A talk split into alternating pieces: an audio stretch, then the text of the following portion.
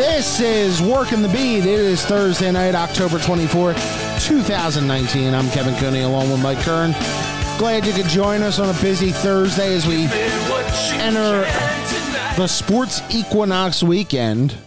Although FanDuel has been promoting sports equinox for Sunday, and uh, there's no guarantee it'll be a Sunday uh, in Major League Baseball at this rate with the way the Nationals have looked in the first two games. So, uh, but we'll talk a little Eagles. Geoff Mosher will join us uh, in a few minutes. Uh, we'll talk about the Eagles and the Bills this weekend. A must-win game, I think it's fair to say for the Eagles to get some momentum. A lot of must-win games for the Eagles coming up. Yeah, uh, only lose a few more to get some momentum going here uh, as they move into the second half of the schedule. Um, we'll give our NFL and college football picks. It is not a Maybe. great. It is not a great NFL weekend. I think we can safely say that. Mike Kern, I always come up you? with a few more by the time I do the thing for betters insiders. It. I don't like the card this week, but that we'll get into that later. It's. It's. Um. This is the one year anniversary of my wife having her hip replacement surgery.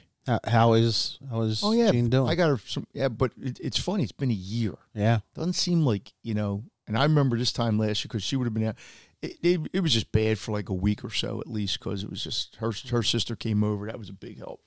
Um but it had to be done.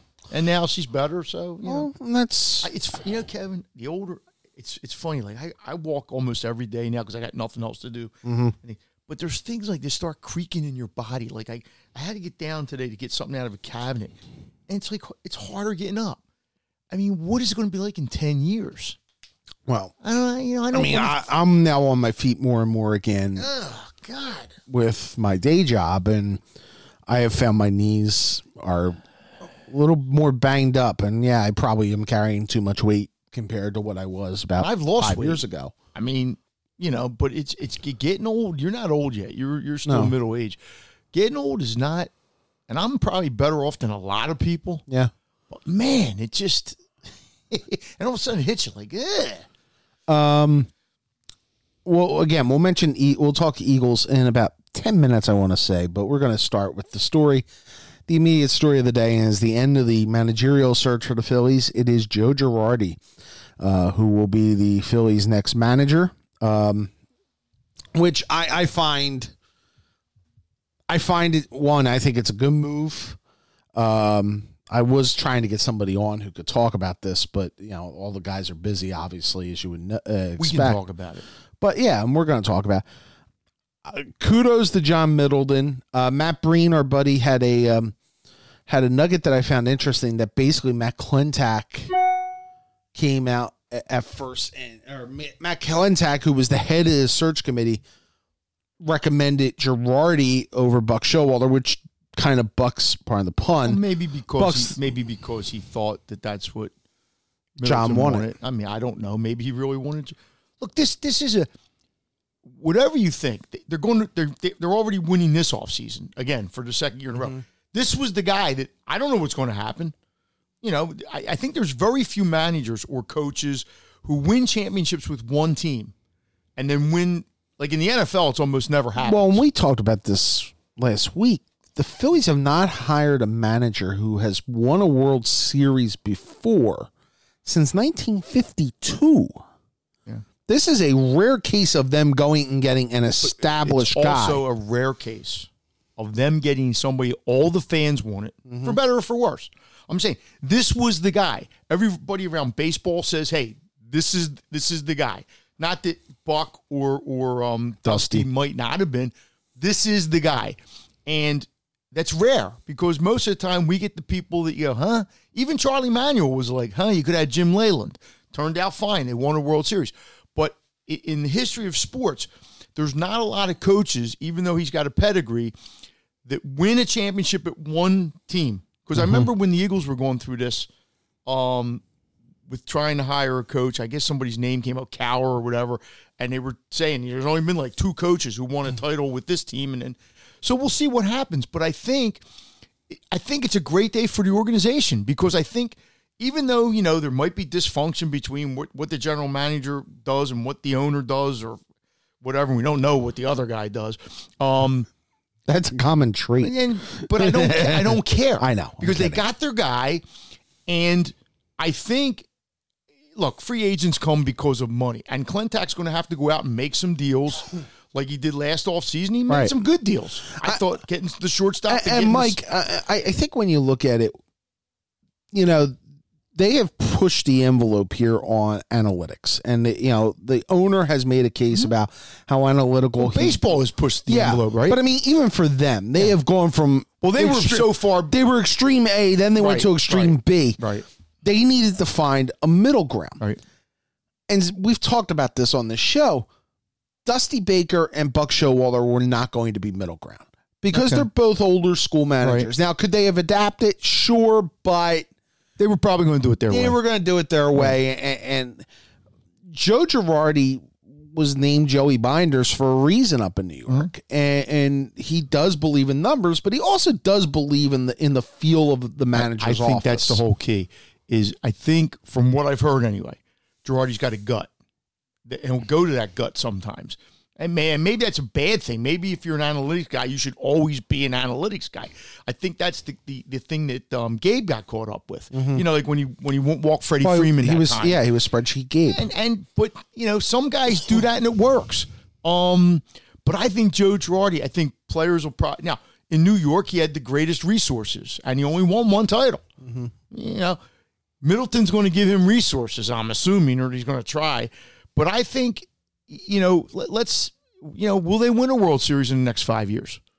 Because that's what you're kind of looking and at. And that's right? the window, obviously, with the Harper contract. And you would think, a- and, and, look, it's being proven how I mean, difficult. do, do you think? Let me. I'll ask you, and I'll we'll take it five years because it's hard to take it. E- Even five's a long time. yeah, Do you think in the next five years they will? Let me put it this way: get to a World Series. I won't say win a Well- World Series. I'll say get to a World Series. You know, and, this is the. I think this is one thing that people have to understand. And, yeah, I'm I'm ducking the question, but uh, look at Washington. If you had put in 2012, okay, you're going to have a five year window, or the Nationals going to get to a World Series with Strasburg and, and Harper and and all that, and at the end of the window, it's going to be oh, you're going to add Scherzer and all these guys. You would have said, yeah. Well, they didn't. Then if you went this year and went, are the Nationals going to the World Series without Harper? Strasburg and, and is older. Uh, you know, obviously Scherzer's older. Bullpen's a mess. Strasburg's only twenty nine, right? Yeah, but I know he's been majors for a long time. long but time. He's only twenty nine. he's like But the idea of he could opt out, I, all that. I get it. I get it. Um, if But- you, but you know in Philadelphia but, but you know what I'm saying. If you had said at the beginning of the year to me, well, the Nationals are going to go now that the World Series, I'm going to be like, get out. But of here. the sport is funny. It's basically the point I'm saying. the sport is funny. So to put a timetable on that, no. No, but no. what Joe Girardi, I'm not putting a timetable No. on it. The I- city I- will put if if Like, we're I- sitting here four years from now, let's say, and haven't been to a World Series, and maybe the Braves have, or God forbid the Mets. I'm not going to throw the Mets in there, but and it, let's say the Nats win it. You know, Right. and maybe the Nats will be good again. I, but what I'm saying is Philadelphia. Four years we're sitting here, and they haven't gotten to a World Series. They'll But be in the playoffs. what Joe, what Joe Girardi does is increase the opportunity. I almost view it as the way like Terry Francona when he came into Cleveland. Mm-hmm. It increases your opportunity to make the playoffs Yeah. a, a hundredfold. Think about this. But the problem is, you still have the obstacles there. Sure. You still have to go get the, the personnel to Absolutely. go oversee them. Yeah. Uh, Are it's a commitment from the organization that they're going to. This gave them the best shot You to went- overcome the Nationals. You went from Gabe Kapler to Joe Girardi. Okay. Gabe Kapler might turn out to be a, a good manager somewhere else. I don't know this. They had some some on ESPN. They had some stat the stat guy Hembo.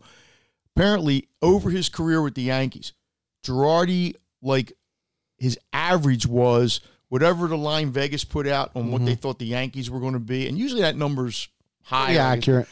but he was like three games over.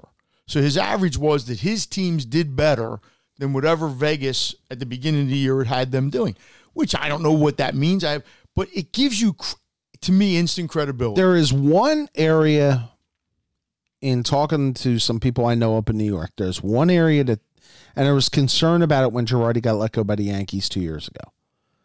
It's can he have the personal relationship that I mean, he's an intense guy. He's that old Yeah. fire wagon catcher, rah rah. The know, way Gabe did it didn't work. right.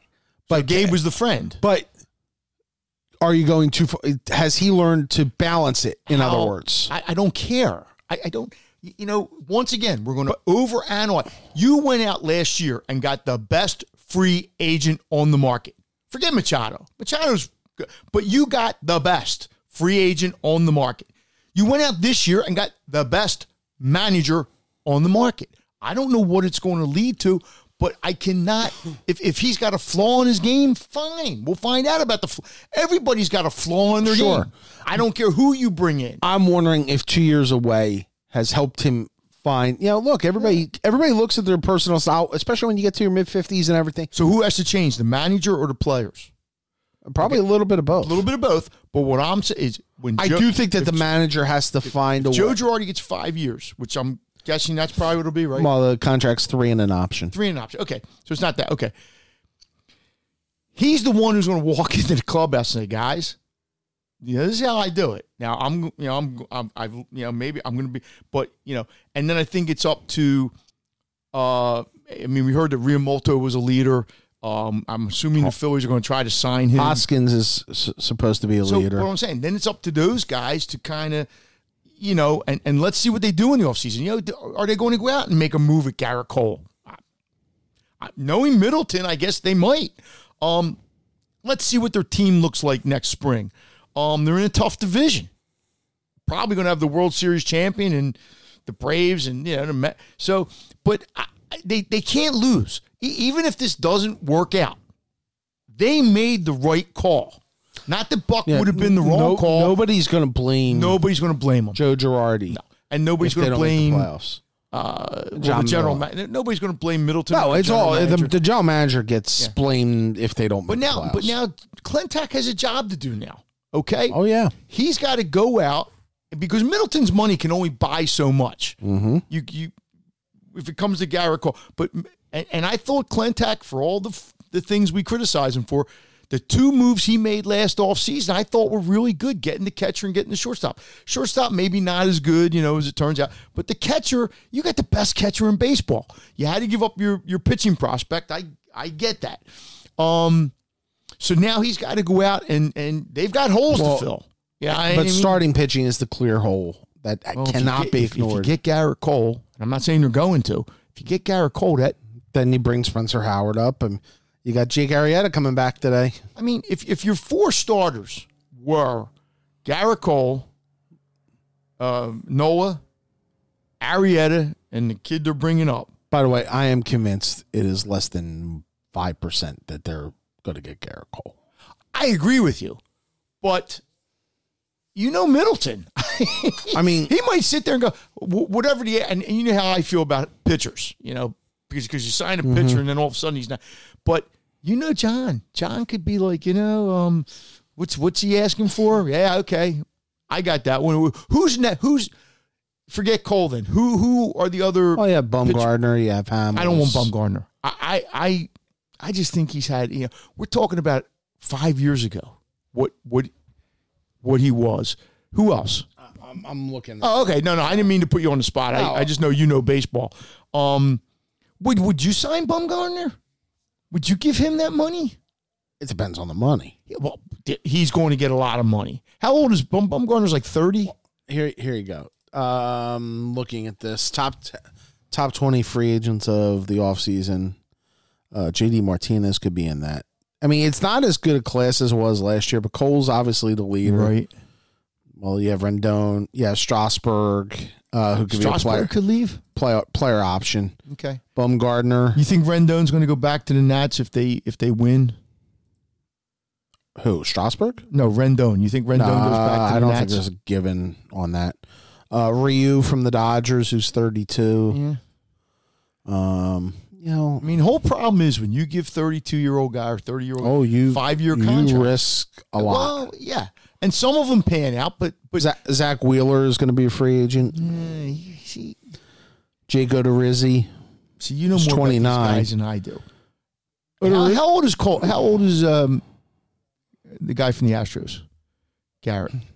Uh, I want to say twenty. I want to say right around thirty. Okay, and was this a breakout year for him? Or has he been yeah. for, well, no, he was good with he the was good Pirates. with the Pirates, right? Okay, But you know, Would he's you- not twenty and five with a two fifty. yeah. But would you, if you're John Milton, see one thing about Bumgarner is if you got not to my the, money. if you got to the postseason, I think he's really good. Like I, I think some pitchers I still, are just if you're kind of asking me about Madison Bumgarner, I think there's still some weapons left in there. Uh, yeah, but are you going to pay bullets him, left in the gun? Like, yeah, it's just. I, I'm not saying I won't sign him.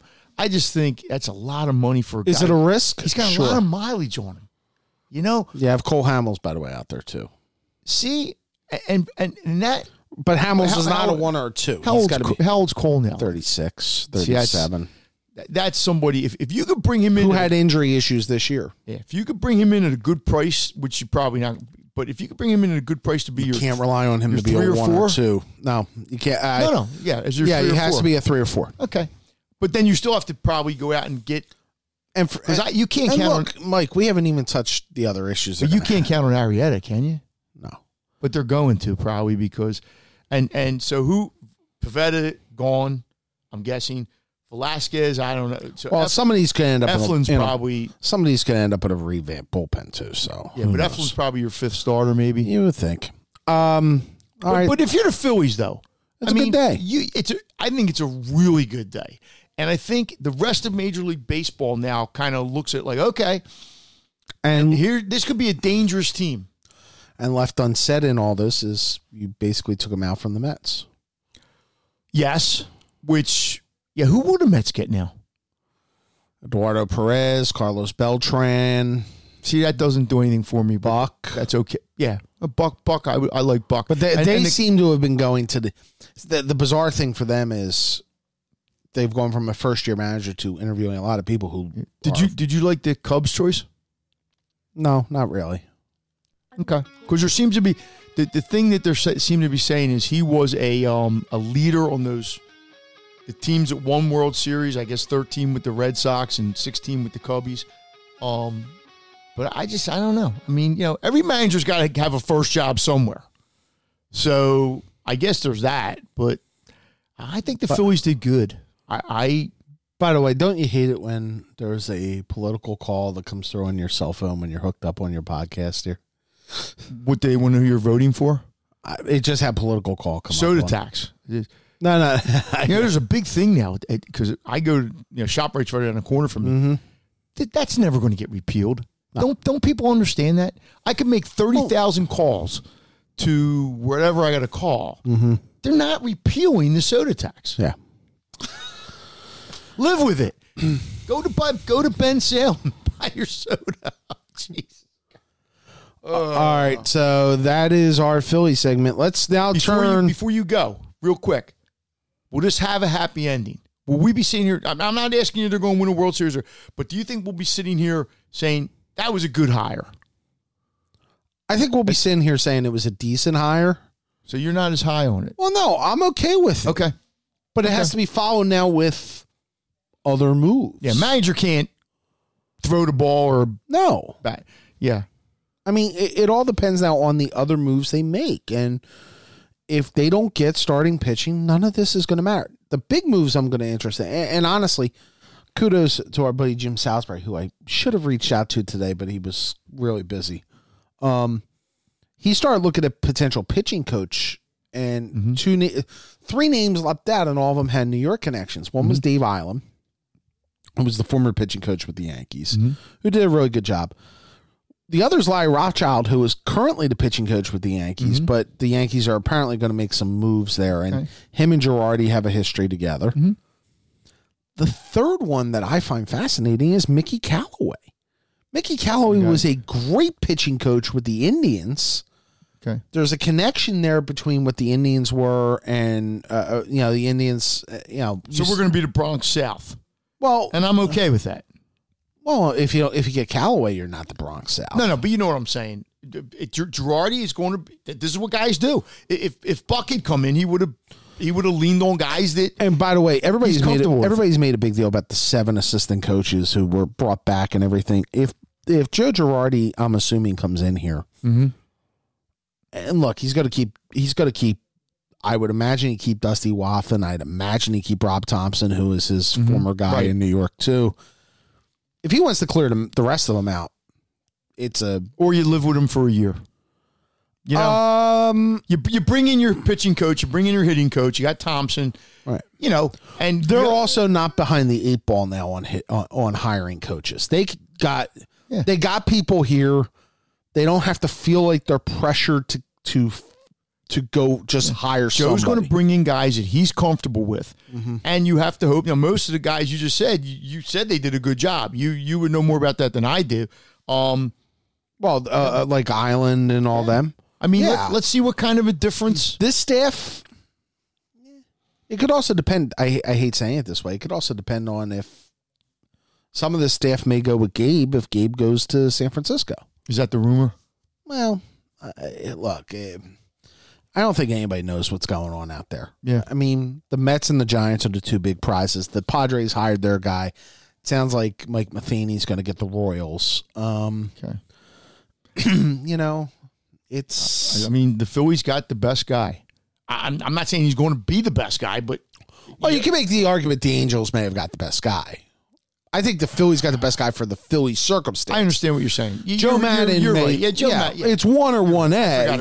But they weren't. What I'm saying is they weren't getting Joe Maddon.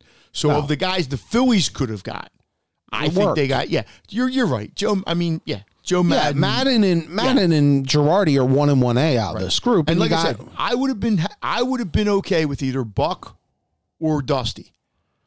I, I just like don't you see. say, I they- don't think it would have worked. Yeah, and you're and you're probably right, but I but I think once again that would have given him. I can't remember the last time anybody in Philadelphia um, hired somebody eh, eh, where eh, where we went, yeah, like you know, you think about the recent guys. I mean, even when we hired Doug, it was kind of like, eh, Andy Reid light. Now he won a Super Bowl, so God bless. But my, I was thinking about Hitchcock. Um, Hitch, you- Hitch- Hitchcock was a good one, right? yeah, but I mean, uh, uh, Right. Aside you're from right. the No, you're right, Flyers, though. Hitchcock was was a guy where we all aside from the went- Flyers and, and maybe Larry Brown, Larry Brown, absolutely. mean, yeah. um, this has not been a town of big name I hires. mean, yeah, you look at the Eagle hires. I mean, nobody knew who Andy Reid was. I Andy mean, Reid turned out to Chip was big name because it was the the be different. though. oddity, It was different though. Not not big name. In the way, unproven, yeah, not big name in the way I wanted big name. right? Just it Um, was it was a splash. Yeah, and I mean, I can't. And the, and the Philly. I mean, even Charlie. Yeah. He said to everybody was kind of like eh, Jim Leyland. Um, yeah, I, it, it's. We'll see how it turns out, you know, because it doesn't mean doesn't guarantee anything. But I think they at least. I think they did what they had to do, and like you said, the the fan base was kind of really soured. sour. Now I think you, you've rejuvenated them a little bit. All right. So this ten minute conversation on the Phillies manager has gone about twenty four. Well, that's what we do. That's what we do. Uh, I talk a lot. uh, when we come back, we're going to talk to Geoff Mosher of uh, 97.3 ESPN down Atlantic City. Like Geoff, haven't talked to him in a Geoff, while. formerly of NBC Sports Philadelphia, the Wilmington News Journal. Uh, he also does a podcast with Adam Caplan on uh, for 94 WIP as well. So uh, we'll talk some Eagles. We'll talk what's wrong with the Eagles as they head to Buffalo this weekend. Is something wrong with the Eagles? Uh, th- that's the rumor. Uh, and whether everything has been all set up and patched over uh, in, in, in Eagle Land. So uh, that's Geoff Mosher, and he is coming up right now.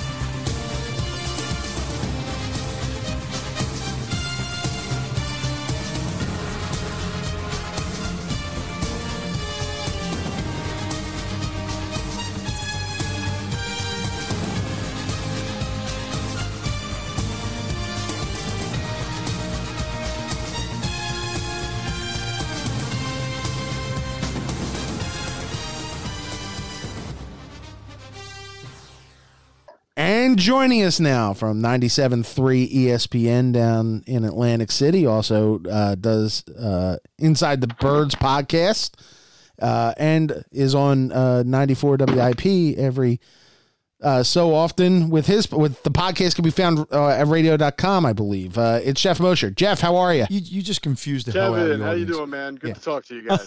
Geoff, I got to tell you something. When we used to do the times when we did Daily News Live and you were on, I enjoyed them a lot. Because you you never took yourself too seriously.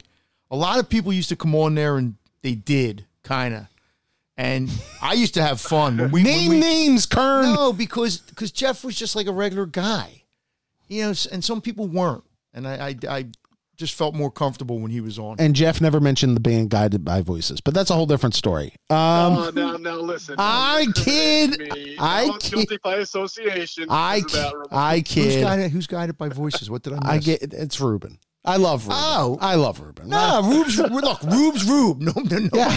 nobody's going Rube to be is like definitely Rube. I appreciate the kind of word. But, like, uh, Colonel, it- I love being on the show with you too. Most, In all Uh, seriousness, uh, though, you were the Eagles expert, so to speak, and I wasn't. But you never talked down to me, like if we were having a conversation. I always appreciated that. Uh, all right, all No problem. all right, Mosh. Uh, let me ask it directly. Must win this week for them.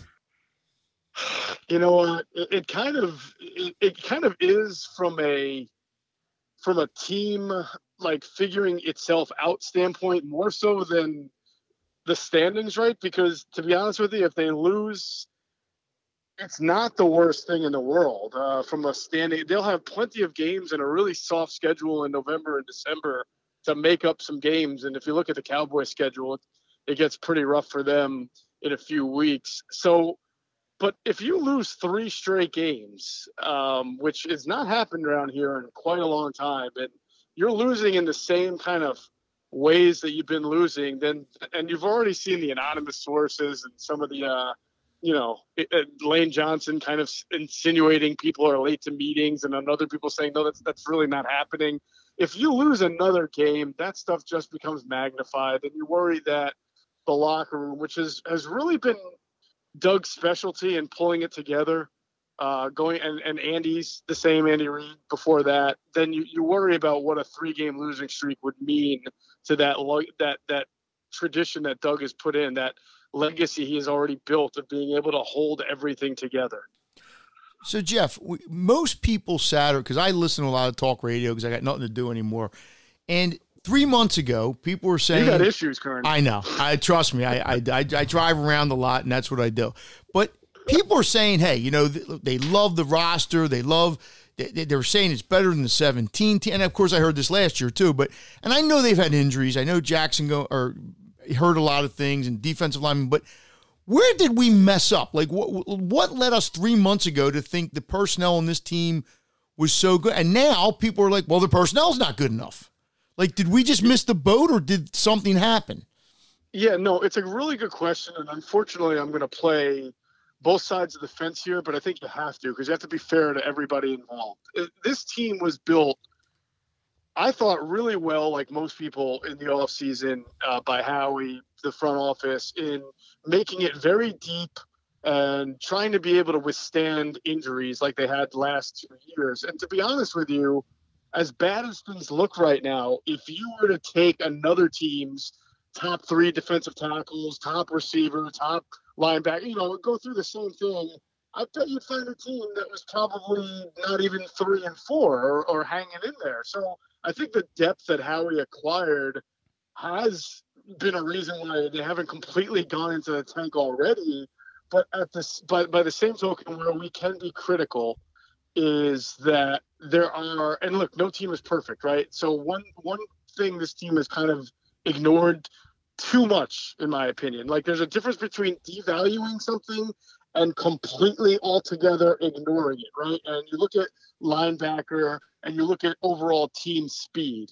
Um, we know that they devalue linebackers. There are many teams that are 4 3 devalue the coverage linebacker or the inside linebacker or the three down linebacker. But the Eagles have not drafted a linebacker higher than the third round or higher than the fourth round since Jordan Hicks like five years ago. He's not even with the team now. And ever since that draft, they haven't drafted a linebacker higher than the fifth round, and that guy is Nate Gerry, and he was a safety in college. So I get that you devalue the position, and I'll never sit here and say the Eagles were using first round picks on linebackers every year, but it was clearly a position that they just devalued to the point where they made it seem like it's irrelevant, and that's not fair. It's not completely irrelevant. You need capable people at that position. And they signed two veteran linebackers in the offseason, knowing that that was their deficiency. They release one of them, LJ Fort, who's now a productive player for the Baltimore Ravens. Mm-hmm. And then they just released Zach Brown the week after that. So it, they literally take the linebacker position and tell everybody that it, it, matters not. And I don't think that that's fair and true. And, and I, I have a feeling we're going to be saying the same thing next year at this time about safety because for the longest time they've needed a young developmental safety because Rodney and and Malcolm are getting older and older by the year. And all these drafts go by, and this last one had a lot of good safeties, and the Eagles didn't come out with a single one. And, you can't keep doing that. And, and, Geoff, you know, along the same lines here, one of my gripes about what Howie's done, and, and this is an indictment of their drafting philosophy and everything is I almost think they've become the Flyers and, or the Phillies at the end of their run in this sense. They got way sentimental for people that they had in their building before. You know, Darren Sproles, Vinny Curry, DeSean, who are getting older. Uh, you know, Brandon Graham, you can make the argument on Jason Peters. That, you know, one of the best things, and you covered the Joe Banner era uh, you were around with Joe Banner. Joe know, knew when to cut the cord. Howie doesn't know when to cut the cord, does he? I'm, I'm not there yet on that, Kev. And okay. I, I definitely understand it, only because some of the guys that we're talking about here, I don't think they're the ones that are hurting them. You know, Darren Sproles is, is hurt now and again, and that's annoying, but he was barely being used the last three or four weeks anyway. Fair point. Vinny, when Vinny gets in, he's first of all, Vinny has never been like an all pro end. He was here to be remember the construct of the team again. Um, Malik Jackson was brought in here to be a pass rushing D tackle. Right. Which meant that Malik and Fletcher were going to be on the field for the pass rush at the same time, right? Which is the first time in the Jim Schwartz era you've seen that. It's always been three defensive ends on the field and one defensive tackle. So by doing that, they felt that they didn't need to be as deep on defensive end because they had two defensive tackles on the field at the same time. So you had Brandon and you had Derek Barnett, who are going to be the two DNs, and Vinny was really going to be that third, almost like what the third DT was last year and the year before. Uh, and the injuries at D tackle, which nobody can really control, and have been amazing if you think about it. Four guys now, right? It's Malik Jackson, it's Jernigan, it's Ridgeway, and one that just cut Spence. So like, right. It, it's just been but but it's been very very difficult. But, I don't know that Brandon is not having a good like all the metrics, all the sites, and sometimes I don't put as much stock in PFF and everything, but they tell you that Barnett and Graham are up there in, in, in pressures and hurries. So I don't know that it's killing them to have those guys that they're talking that that you know we're bringing up as kind of old and sentimental. Well, but uh, all right, but let's let's Jason they also Pete. said goodbye to Chris Long, which I thought, you know, that's an example of not being. I mean, he was a that's true. player who was aging. But Jason Peters is an example, maybe of sentimentality, because Jason last year was somebody who was going to the sidelines a lot, and it was coming off an injury during the Super Bowl year. It, it, mm-hmm. That's one. DeSean Jackson, I know he's not injury injury prone, but he is 32, and he has had those yes. instances where he's missed two or three games along the way here. Right. Uh, that may have been sentimentality.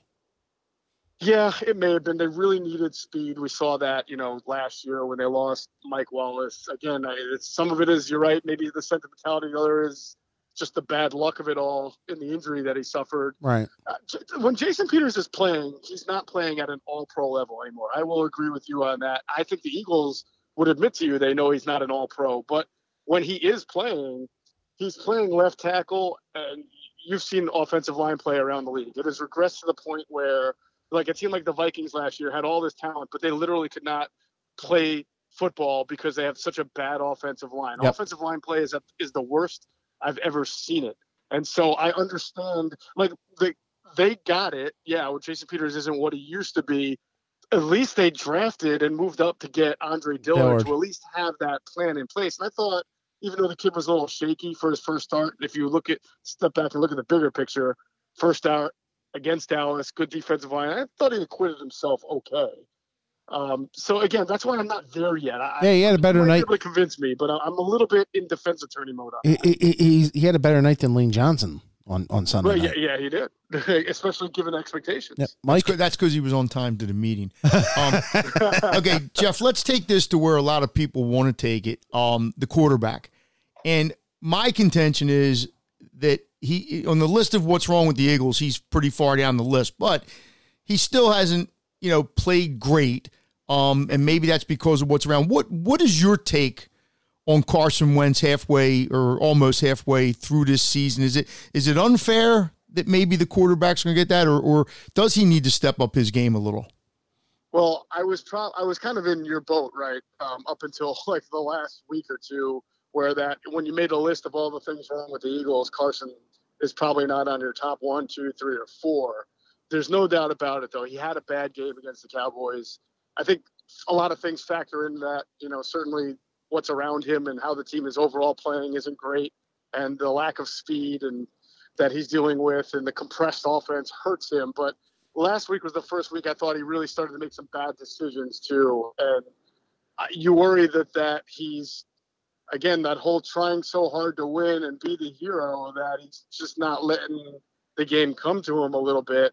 He just didn't see the field very well against the Cowboys, and that surprised me a little bit because he's actually played really well against the Cowboys in his career. Even the games they've lost, his numbers are good. He had a passer rating going into that game against the Cowboys.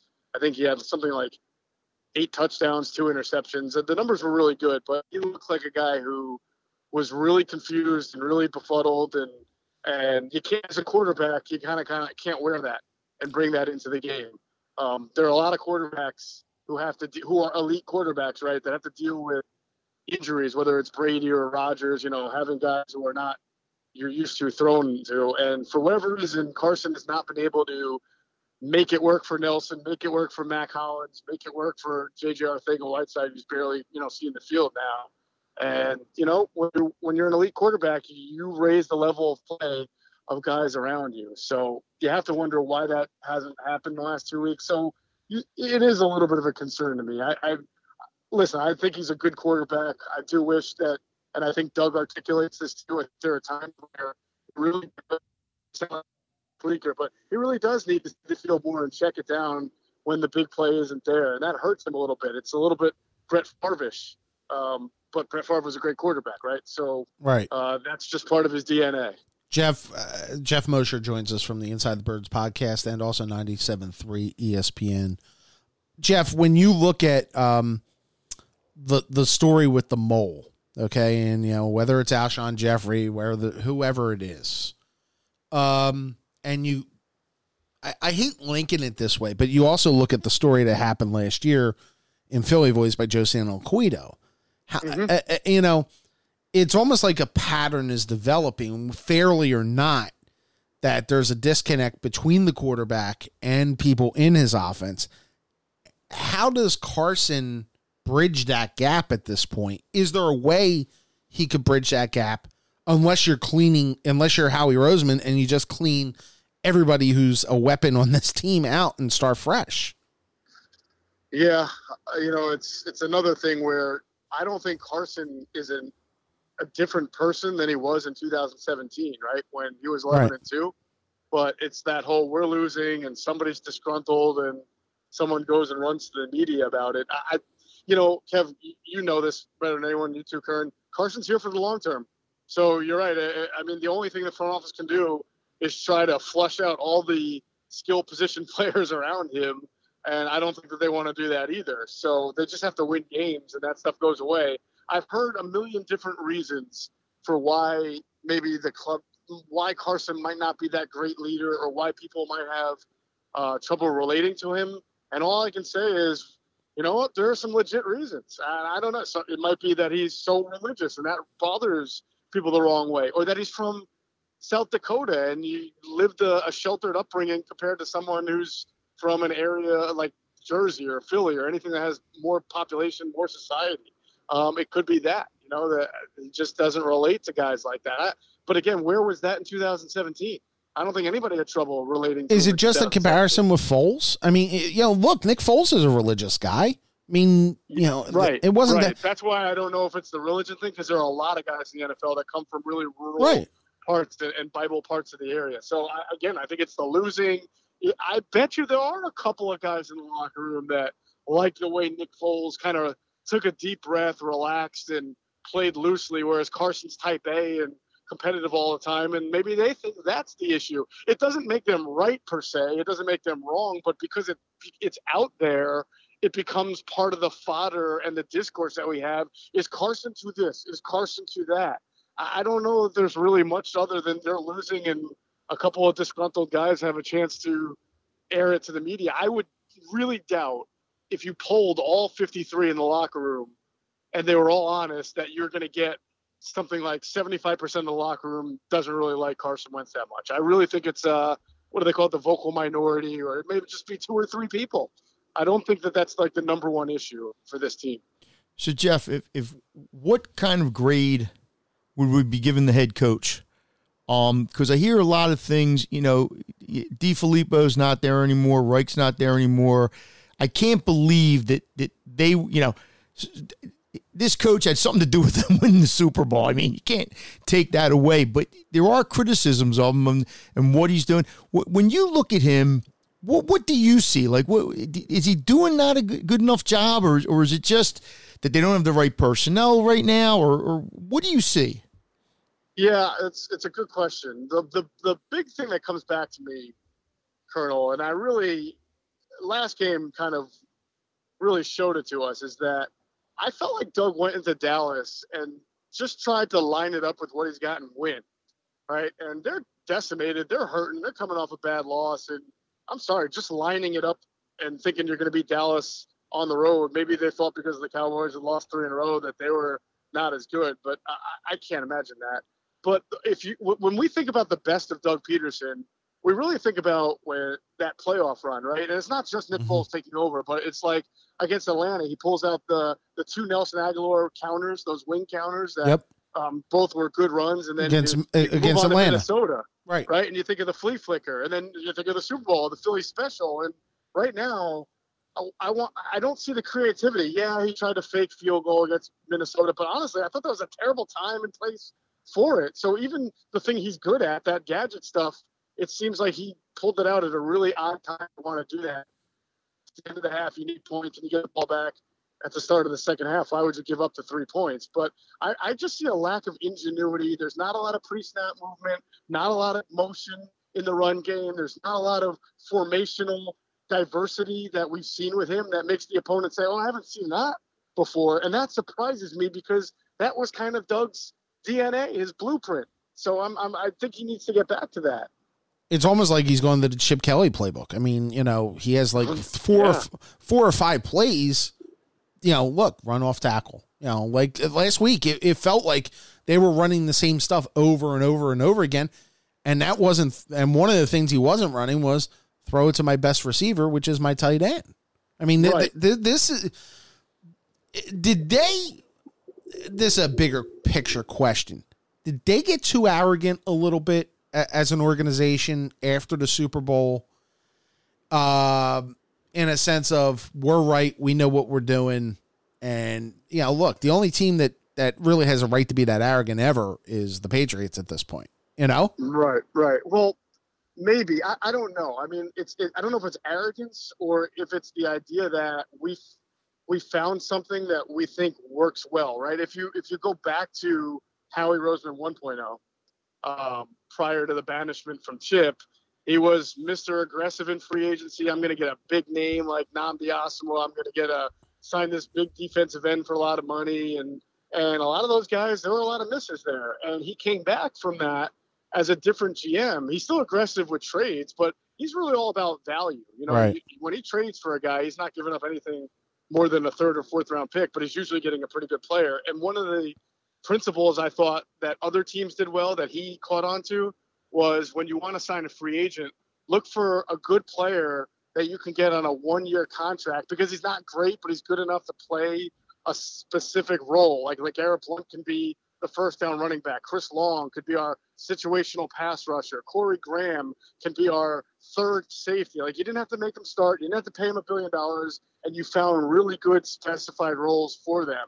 And he's tried to do that in, in the last two or three years with these one year contracts or short term guys. And some of them have worked. You know, Michael Bennett for one year really did work. He was their second best pass rusher last year. But Michael Bennett was And only I don't know if you guys saw, he just got traded from the Patriots to uh, some other team while we're talking here. So clearly they were Howie made the right call to move on from him because he already got himself Well, he was out a of New England. he was a locker room killer. I mean, even Yeah. last year he was not exactly beloved Yeah. in a locker room, which didn't have many problems. Um, right. So Howie's thing is let, let's get one year deals, not sign huge free agents. Let's get as many compensatory picks as possible so that we can be, be- be a team that builds through the draft, which is a good principle and one that most teams who are successful will follow. I do question some of the draft approach though, and then trading up to the point where now you only picked five players in last year's draft, and you know you had that speed deficiency and pick a receiver who was known for having speed.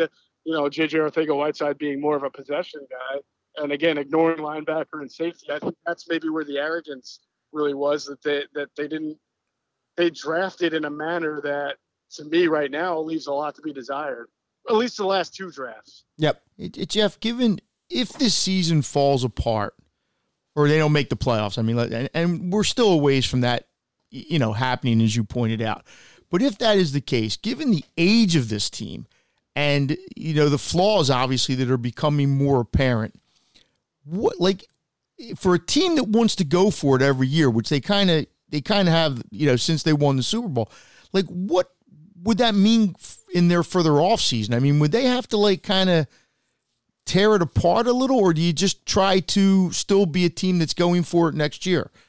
Well, all right. So if they, you're saying if they don't make the playoffs, Let's say they right, go nine fall and apart- let's say they go nine and Or eight seven and or eight. eight and eight, and they they just don't make the playoffs. Yeah, well, let's start with the coaching staff because um, the E- there's no team in Philadelphia that I, that alienates a fall guy like the Philadelphia Eagles when things don't go well, right? Somebody always has to get fired. Even last year, you know, two coaches from a nine and seventeen that made the playoffs, two coaches wound up not coming back. Yeah, So the first guy- get fired. The first guy who hugged Doug after after the, the incomplete pass at the Super Bowl got fired last year. Uh, the defensive line coach. No, that was Howard. okay, yeah,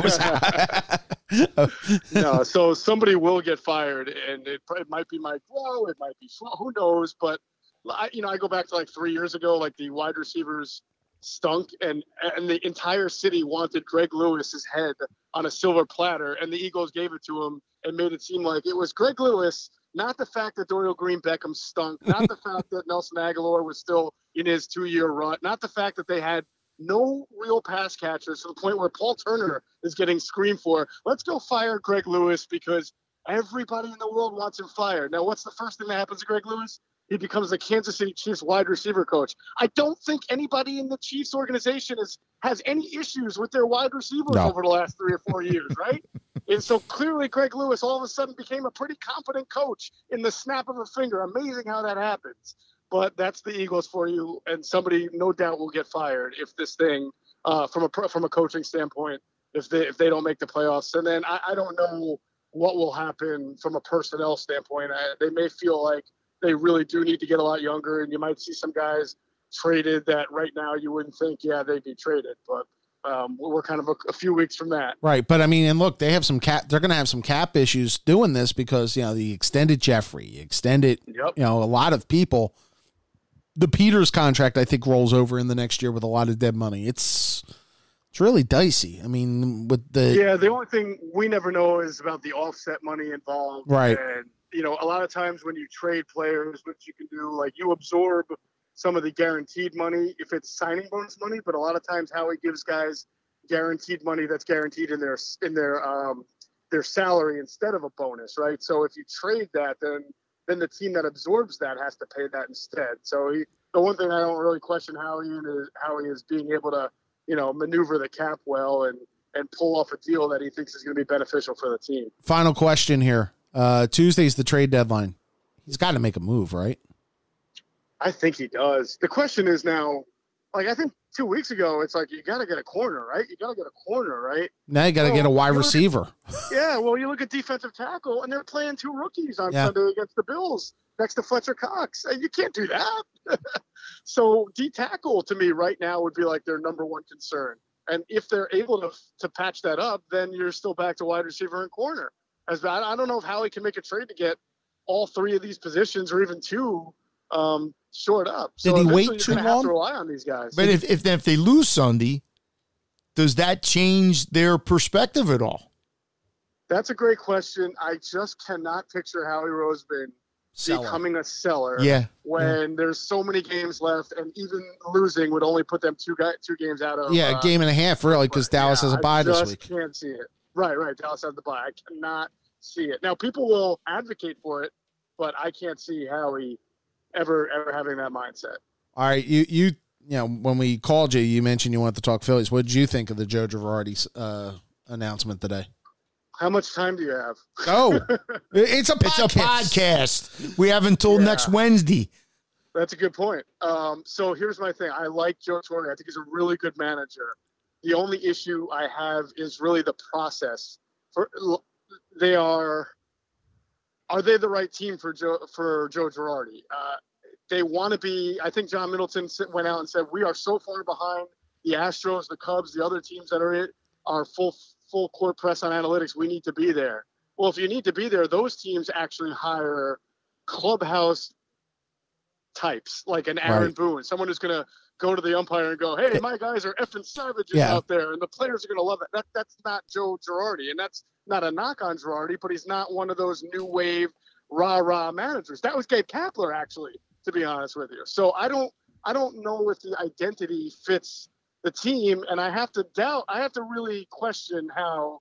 In this era, you only interview three candidates. They're all the kind of the older school types, and you don't even cast a wide net for a, you know, the guy, the the bench coach with the Astros that everybody loves, Espada, or someone of that nature. It's like they were so afraid to rehire a Gabe Kapler that they went the opposite direction instead of just trying to find a better, more relatable Gabe Kapler, if that makes any sense. And Geoff, you know what's going to be fascinating is if the Mets end up hiring a second first time manager after Mickey Callaway.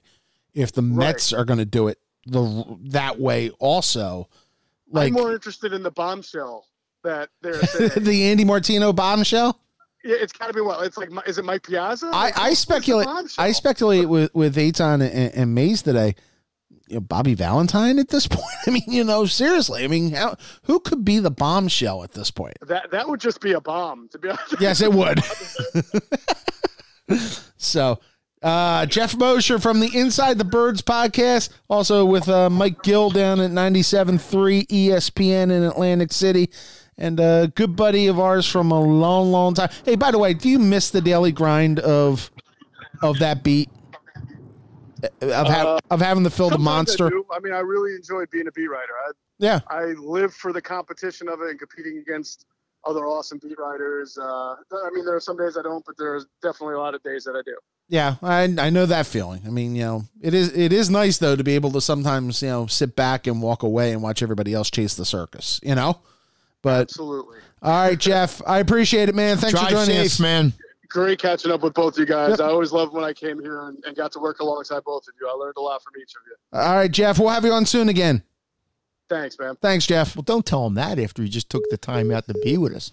What? God, that's yeah, yeah. We'll have you again next week. I didn't say it that I know. way. That was interesting. His take on on Girardi because that's kind of what you were were, and I I don't know baseball, but you know if the bench coach from the Astros is you know supposed Well, to it, the next it is guy. it is bucking the trend. yeah, Um, but that but see, I think that's what Middleton, rightly or wrongly, and we're going to find out. He he wants he wants to make that splash, and and they want to probably go. That's how it is with a lot of teams. You know, you have this coach that didn't work for whatever reason, this manager.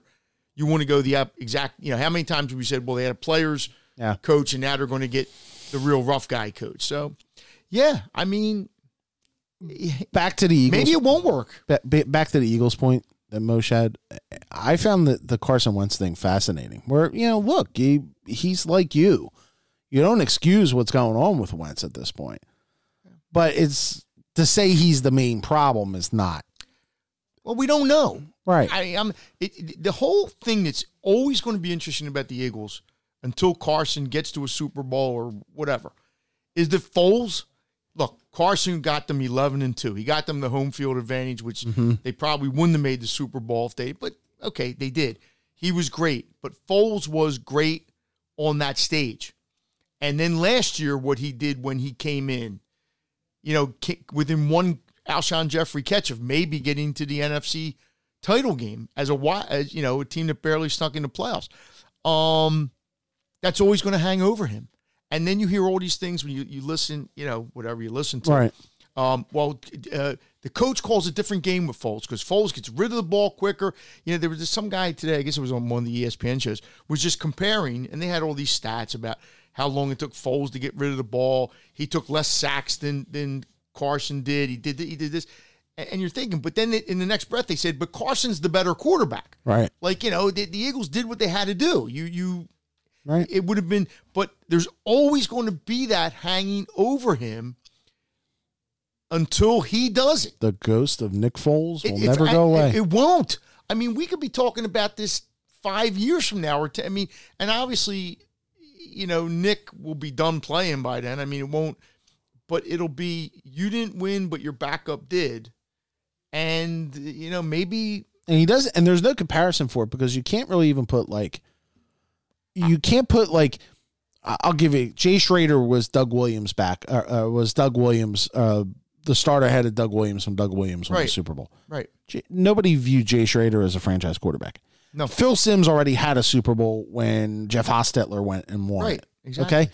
There's nobody that compares to Wentz No, in there- this sense. There's no story like it, no, and, and that's and it, it's it's one. It's a total Philadelphia Earl story. Mor- Earl Morrall and Johnny Unitas. yeah, maybe? but that was that was that was an injury. It Yeah. was- it- it- but it was a totally different era. Earl Morrall wasn't taking over for Johnny Unitas. I mean, he came Well, in that year. He, but he started Super whole- Bowl four, uh, he- five. He, was but- the MVP that year. He played the whole year. Yeah. And Johnny Unitas had won titles, as Yeah. you. No, totally, totally, totally. But it's a total Philadelphia story. Our greatest moment, probably the greatest, because the you know the Eagles winning the Super Bowl was a thing that oh we'll never see that.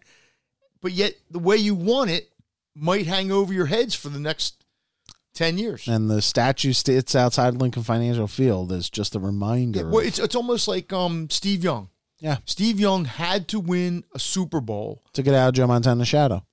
right? Mhm. And I mean, the situations were a little different because the 49ers didn't have to sign one and let one go. Well, they let Montana At the end, Montana, yeah. But Montana was getting older, and it was Steve Young's time. Uh, but if he didn't win that Super Bowl, people probably always would have said, "Hey, you know," and and every great quarterback, and I'm not saying that Carson's a great quarterback yet. He's got to earn that. But he would have been the MVP two years ago Yep. if he had. But every quarterback, you know, Jim Kelly, Hall of Fame. And I still say going to the Super Bowl four straight years is a great, great, great accomplishment. Okay, they didn't win. I get it. Right. But but quarterbacks that leave without having won a Super Bowl, It you know, lingers. Hall, Hall of Fame quarterbacks. I'm talking about. Joe, what does anybody? do- What's the first thing they say with Dan Marino? Didn't win a Super Bowl. Yeah, but he, he might have been one of the best quarterbacks ever to play the game. He had no weapons around him. you know. Eh, yeah, but that's not what they, that's not what they say. All right, you ready for some picks? Oh God. Here we go. Just point me where you wanna go. Take me to the action. Take me to the track. Take me to a party if they're betting in the back. I've been working all my life. Can't afford to wait. Let me call my wife so I can tell her I'll be late. I want to easy. Mm, easy. Easy money. I could get lucky. Uh, Things could go right. we're going to need to get lucky here because it has been rough waters. I was horrible last week. I was horrible. I don't even remember who, but on, on Better's Insider, I was horrible. Um, so it, it and, and I this week's NFL card. is awful. I- well, I, I- there, there, it's weird because there's like four games where somebody's like a double digit fave. Um, I don't like those games, you know, when teams are given 14, 17. Um, but you know, I don't, I don't know. We'll we'll, we'll start with the colleges and we'll, Yep, we'll and, muddle our way through. and I'm looking at trying to get our. Uh, I do have three college games. I kept it to three this week. You do it. I'll You do. probably have more on Better's Insider because that's what I do. All All right, go ahead, Mike. Okay. I'm going to go no particular order here, so I'll go one and then you go one and we'll go. I'm going to take the Texas, giving a point and a half to the TCUs. They're at TCU. Um, Texas disappointing game last week. They won. They beat. They gave up 48 points to Kansas at home, coming off the Oklahoma game. I just think they're a better team than TCU, I, and I know this is a rivalry kind of thing, and and all that, and and the game might mean more to TCU. I don't know, but I just think Texas is the better team. They can score points, uh, so it might maybe it's going to be a high score. I, but I just think that I'm basically just taking Texas to win the game. Yep. I'll take my chances.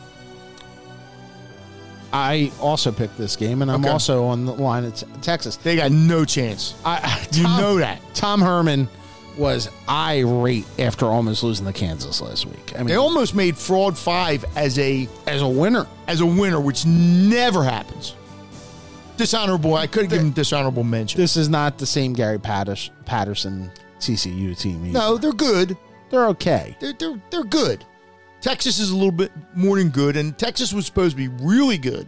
Like this was their, you know, they were talking a lot. Yeah. Now they got to try to get into the Big 12 title game and maybe get another shot at Oklahoma. And, and look, it was right after the Oklahoma game, so it, maybe there's a letdown. I think they're going to be a little more focused. this 48 week. points at home to Kansas. That's not good. no, that's not good. Which leads me to pick number two. Go for it. I'm taking Kansas. Getting four and Getting half. four at home against Texas Tech. This is just my faith in Les Miles. Yeah, I- I'm not sure what Texas Tech, Tech is. is. They're good, but they're, you know, or what Kansas is for that matter. But yeah, I mean, I, I have no. Yeah, So that's that's my second pick there, Michael. my second pick. I'll save the other one for my last pick. But and, and again, this is just. I'm taking Nebraska laying two and a half at home to Indiana. Indiana's a pretty good team. Indiana's played well. Nebraska's been a bit of a disappointment. Everybody was, you know, before the year, oh, Nebraska this, Nebraska. Okay, well, let's take steps here. Um, their quarterback has been playing with some nagging stuff. He's supposed, and people were trying to tell me he was going to be a Heisman Trophy candidate before. The, no, no, no, no, no, no. But I think in this spot at home, I mean, I'll put it this way: if Nebraska loses this game, that's not good for Scott. I mean, not that Scott Frost's going to get fired or anything like that, but I'm just saying, I think they really need to win this game. So I'm going to give the, the Huskers a shot. Give your third pick. My third pick, I'm going back to the Temple Owl. Oh Now, man. well, here's the thing. Ooh. Ooh. I got carried away, but I told you last week they're not the same on the road. Yeah, you They're, did. they're not a. They're they, it, but at home, they've been really good. Their defense has been really good, and I think they're going to be in a foul mood after last week. They didn't play. SMU's pretty good. They didn't play well at SMU. They got kind of torched. They're getting 10 and a half. On a Saturday night, I mean, there's not going to be 50,000 people at the link, but, you know, it is what it is. Central Florida's lost their last two road games. Now, one was to Memphis. I'm trying to think who the other one was. And their running back, I think they're going to be without their running back. And Central Florida's been really good. You know, the last couple years, they've, they've been great, actually. Um, and Temple's played them fairly tough. I think, I just think, I'm not sure the Owls can knock off, win the game, but I'd be surprised if it wasn't like right to the end. All right, I'm going to give you a combo pick here. Now, eh, there's going to be two picks, uh, but they're kind of parlay? no, no, no, no, no. Okay. This is just Okay. the way I feel. I'm going to take Michigan State, getting Yeah. six at home against Penn State because I did not like what I saw late in that game from Penn State last week. I, th- you know, you go up twenty-one nothing, and then you're sweating bullets because your head coach decides he's going to keep throwing the ball no matter what. It just, I, I think if you play that type of game against Michigan State, you're going home. And that one, I'll use the So old. you think Michigan State's a better team than Michigan? I think going on the road. Okay, I hear you. Michigan State has. I'm it's not- it's game after a whiteout. I find it amazing, and this is just a comment, that people are on the coach at Penn State because I hear it, and I, I heard your criticism. He's a great recruiter. I don't care. They in a year where most people figured they were probably going to win eight games, they are unbeaten. Okay, they're going to be favored in every game except Ohio State, and they're probably going to lose to Ohio State because Ohio State's really good. This guy could go eleven and one or ten and two. if they lose another one. And yet people, and I know you're not, a, I know, I get it, but I, I just don't like. I don't. Penn State is overachieving. Oh, I don't right disagree, but I think they were winning where- twenty-one nothing last week, and it's like everybody's like, okay, well, and I get it. Michigan came back, and and you know Michigan's supposed to be a pretty good team. Where they are or not, we'll find out this week. But yeah, okay, I I, I don't. I think there's a lot of factors that if you look at it for Penn, from a Penn State perspective, Michigan State had a bye last week, I think. Yeah. yeah. I I'm not arguing with your selection. I'm arguing with the way. do I think Penn State wins the game? Yes. I'm just. Do I think it's probably a field goal game? I just get Yeah. I just get funny because I have no horse in the race with Penn State. I don't, but how a lot of people will, will tell me the coach like ah he's not really that good, and I look at their record and I'm like, wait a minute, like no, they're like seventh in the country or sixth, whatever they are, they are overachieving, and I'm just saying, I think at some point we got to say, hey, the guy's doing a pretty good job with a young team, but okay, who's your who's your pick that goes with that? This is painful. I'm taking Michigan even. It's not even. They're getting a point now. The line has moved from Michigan giving three to Michigan getting one. Just telling you. I'm taking Michigan over Notre Dame. Okay. Um, I could give you a reason to take either side in that game. I think look, a- a- and you know, I think it boils down to this. You know, this is the type of game that one, the home team in this series always seems to play a lot better. Notre Um, Dame's won there three times since like 19, since 2009, I believe, or 2005, something like that. But it's a different type of game in Ann Arbor than it has been in South Bend. It's been, uh, you know, I also throw a little bit of that out because some of it was Brady Hoke. This is very simple. You either think that Michigan's going to beat a ranked team for the second time in 14 games, or you don't. You can give me all the analysis you want. They, they, they're 1 and Aren't 12. they due to win a game like this? Though? I agree with, I, but I could also make the argument. That's why I'm not taking this game because Notre Dame's coming off a bye. I think Notre Dame is probably. I should. I mean, so much was expected of Michigan before the year, and I was on board with it. I was like, yeah, this, and they just. Yeah, I'm like you. Yeah, one of these days, yes, they have to, and maybe this is the week, but I could just as easily see Notre Dame winning a three point game or I, I don't I think it's going to be a close game. I don't you know, but basically it's a it's a pick 'em. So all you have to do is get the right side. and I, I it just All the money's on Notre Dame, and sometimes that's a good thing because the public isn't always right. But Right. the line has moved four points. That is gargantuan. That that like almost never happens. So And I also look, and, and you and I have talked about this with Notre Dame. Notre Dame, up until two weeks ago, had a legitimate arg- uh, pathway to the playoff. Now the pathway is a lot more cloudier, and I wonder at you know you mentioned the bye week. I wonder at a certain point if Notre Dame realizes how difficult it is. This is almost the last. you do know you overanalyze. I understand. You- it's it, they, they Well, and here's the other question. it's. Michigan. Okay, hold on. Wait a minute, no, Mike. no, but- no. All right, It's- Mike. Here's another question. the 20 year old kid, okay, all he cares about is they're playing Michigan. It's a rivalry. It's it's he doesn't care about that Georgia lost or we're sixth or we need these three teams to lose. Mike, here's the other question. You know, we talk about Jim Har or John Harbaugh or Jim Harbaugh. Yeah, Kelly's not. Yeah, I agree. Yeah, Brian's not exactly. You know, I hear you. He's not exactly patting on the road. This is what it comes down to me. Was, was Michigan is Michigan going to be ticked about how last week went and then carry it over into this week's game, or does that take something out of them? Uh, and, and- I don't have the answer. and to a that. note and a note to Harbaugh. By the way, stop bitching about the officials every They time you lose. about- they all bitch about. yeah, it. but he he There was like five coaches extra- last week that like there was like five stories I read. that The South, it, it, that's what coaches do because it's such a high pressurized thing now. You lose a game and it's your profession. When I first saw this game, I'm, I got to be honest with you, I thought the same thing, Michigan, and and I, and I just now I don't I, I don't have an opinion. I just think it's going. And to maybe I'm just trying to reverse whammy it the way I'm I- going. So I just think it's going. this to, is Notre Dame's last losable quote unquote game, uh, yeah, they're probably not going to lose to Stanford. or Virginia Tech at home, Probably not. not Navy. Yeah. And by the way, uh, the, the boy who you told me three, who, who Finebaum, who you said three weeks ago, went on and said that Clemson could could.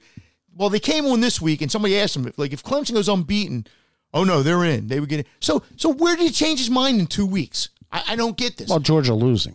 no, no, no, no. But that has nothing to do with it. I'm just telling you. I think that's what it probably was. But the Georgia losing, if anything, could make because if Georgia wins out and beats Bama, you could have Bama sitting there with one. No, no, no, no. You got two- Clemson is getting into the playoff unless there are four other unbeaten teams, which there's not going to be. Okay. And even if that was the case, you cannot keep a team that's the defending champ that's won two of the last three years that hasn't lost in two years out of the playoffs. Well, and we can also say that right now, the playoff is you know, and the playoff rankings come out. I think next week for the first I time. I don't care about the first playoff. Rankings. Okay, but right now, your four are pretty solid on who should be in. Eh, You know, o- Oklahoma. But that will change. Yeah, as of right now. As of right now, it's Oklahoma, Ohio State, Clemson, and Bama. Right. Or no, no, no, no. 'cause Well, ba- gotta- ba- the no, Bama LSU winner. right? Because one of them is going to lose. But um, there is no way on God's green earth that Clemson goes twelve and thirteen and zero. I don't care who they've played, who they've beaten, and some team that's thir- twelve and one From the SEC. from from right is getting in ahead of them. It ain't happening. I'm just telling you. Great job, by the way, Wisconsin. Um, Well, let's see what they do this week. oh my, that that can't happen. That can't happen. See, Kevin, here's what's wrong. You say that, and every week stuff happens. Yeah, it does. So that's what makes college football college football. Which means it's time to go to the NFL. Yeah, I, I And, and look, you and I. Vanna, I'd like to buy a clue for two hundred, please.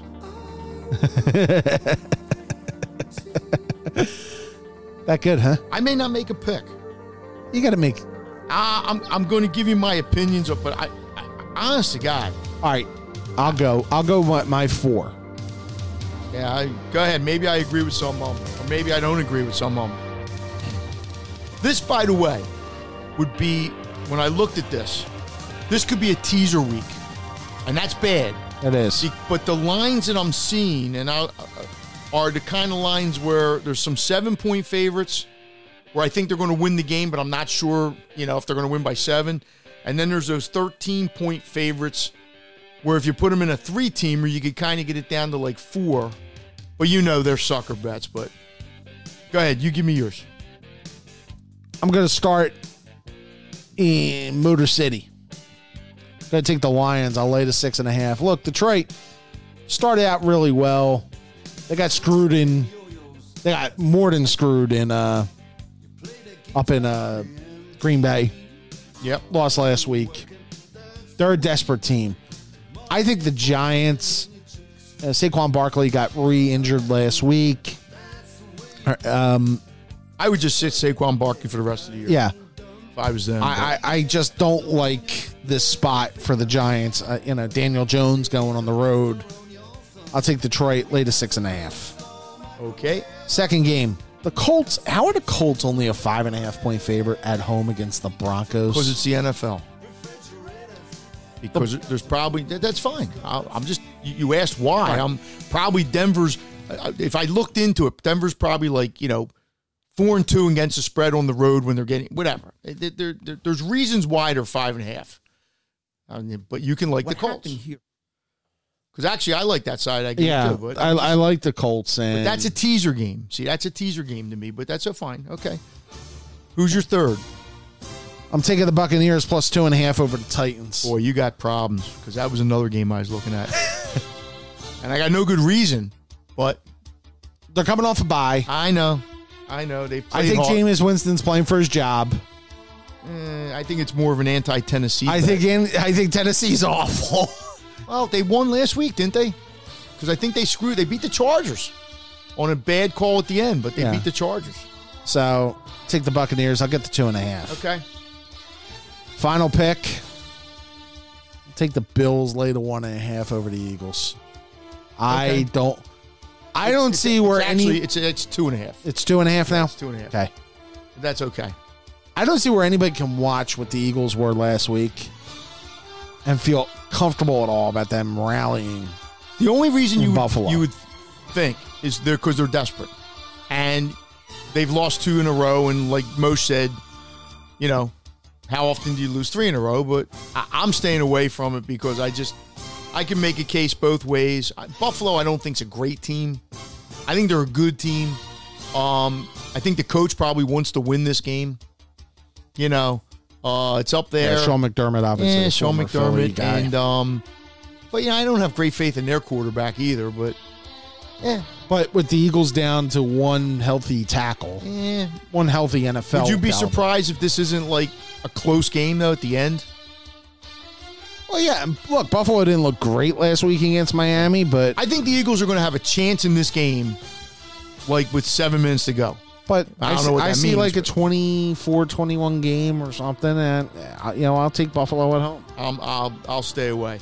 I, I did I did like your Tampa play, so You like the cold play? I like the Colts. I, I like it. Like I couldn't play Denver.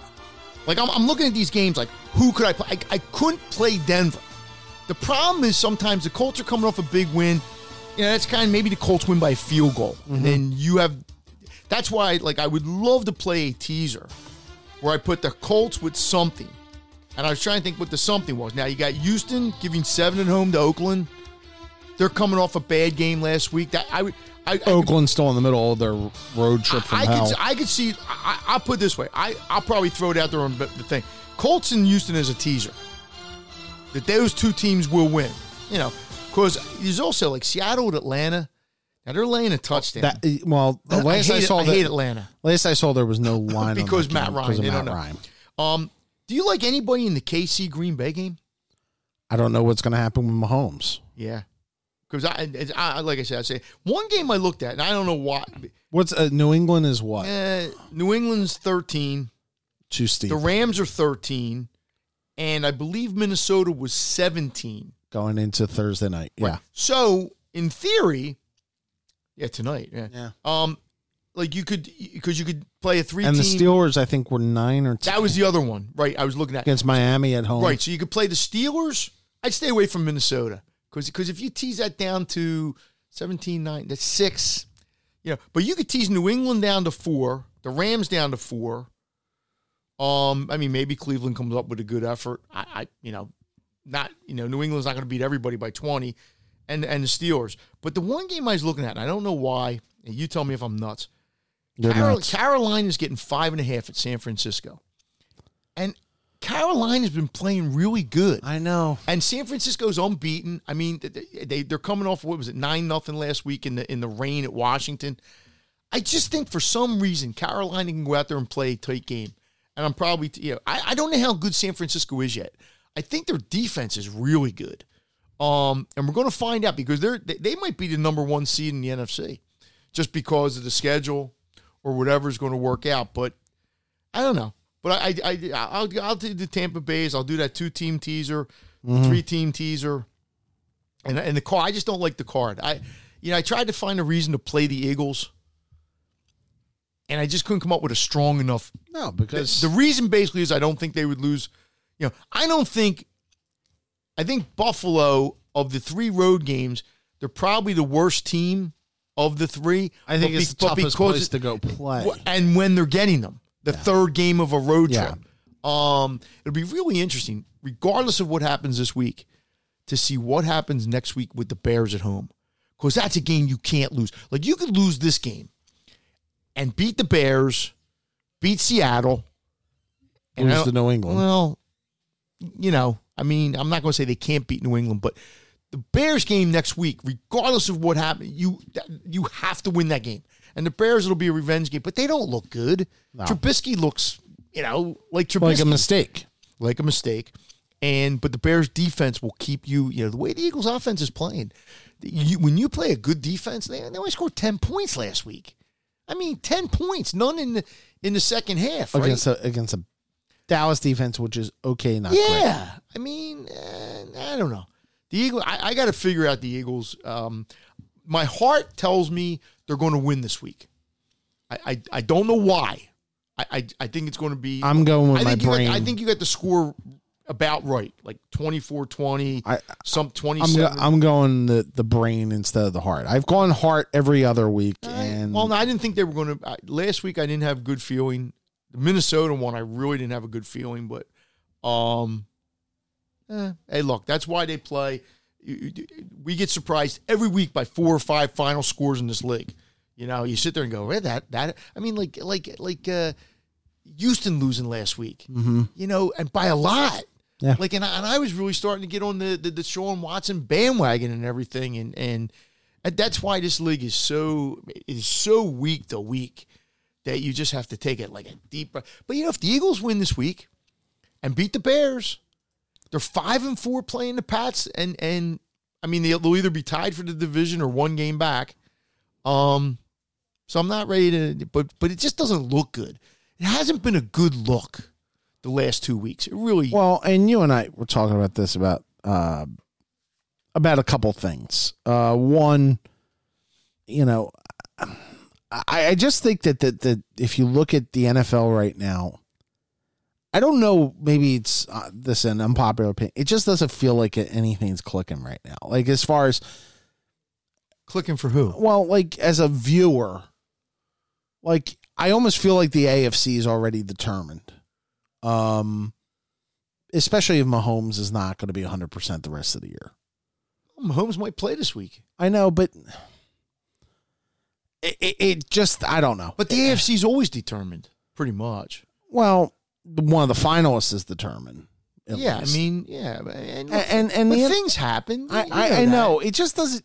I don't know. Maybe it's the level of the officiating. Maybe it's a lot of different things. I think it's it a lot- just doesn't feel There's a lot of quarterbacks who ain't playing. that I too. think that plays into it when Brees isn't playing and um, Cam Newton's not playing, but their teams are winning, which is the you know the amazing thing to me. Roethlisberger's out. Um, yeah, it's I mean, and yes, there is that thing like okay, okay, we know New England's probably going to be in the AFC final, but what are you going to do about it? I mean, that's that's been life for most of the last decade and a half. Um, But like, I'll, I'll give you an example. Next week, okay, the primetime games next week. Cleveland at Denver is the 425 game, or I'm sorry, Green Bay at the Chargers, which is not a big game anymore either. New England that at could be that could be an entertaining game though. yeah, New England at Baltimore, That, that's a good game. Dallas and the Giants, No, that's not a good game. and the Thursday night is San Fran, Arizona. It just, I don't know, it just hasn't felt like I, the mean, I mean, you're getting to see Kyler Kyler Murray play. I mean, you know, some of these young quarterbacks have actually been playing fairly well. You do have Houston. It's funny the 9:30 a.m. game next week from London, which is the last of the London games. Houston, who? Houston, Jacksonville.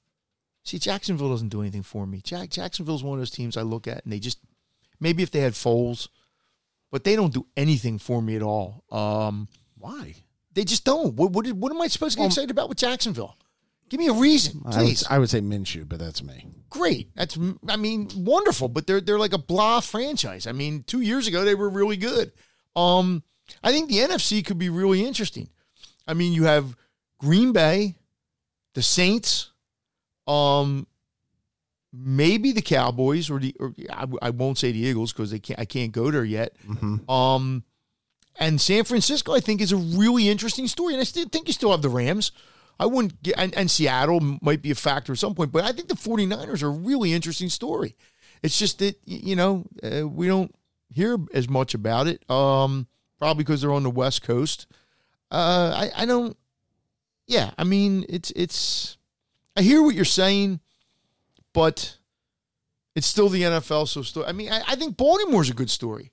I think the quarterback for Baltimore is a real good story because I didn't think he was going to be this good. No. I really didn't. The, the rookie in Saint in, in in Arizona is playing well. The team's not great, but they're playing well. I, I'll tell you another good story: the Indianapolis Colts. Yeah, they are. Your Hall of Fame quarterback tells you a week before the season, "Hey, I'm hanging it up."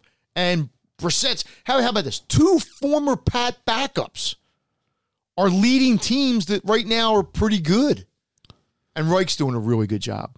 By the way, I'm, I'm looking at the schedule for next week in college football. Biggest game is obviously Georgia, Florida, but there's not a lot, like Wofford, Clemson. Like it, we're entering that stretch of the year where you get It'll be picking up. it'll be picking up. You have Yeah. LSU Bama the week after, that, so that'll make up for Yeah, it. it will. Um, by the way, Liberty is favored by seven How- how's, your, how's your favorite Toledo squad? Nah, they they they're.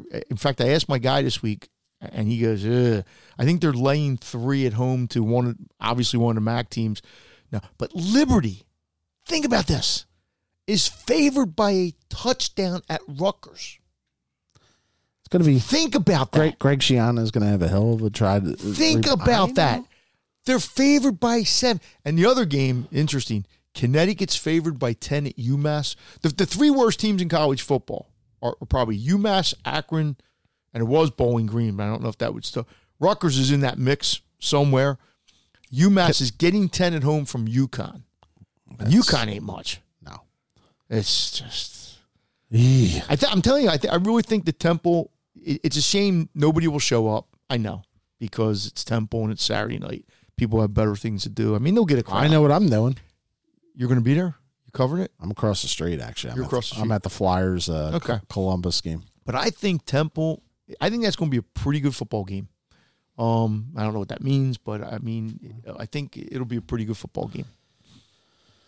All right, partner. Been a busy week here. Obviously, next Tuesday we'll do it all over again and uh, start breaking down. I guess it we'll be back to just Eagles at that point. Oh, we'll talk some Sixers here too.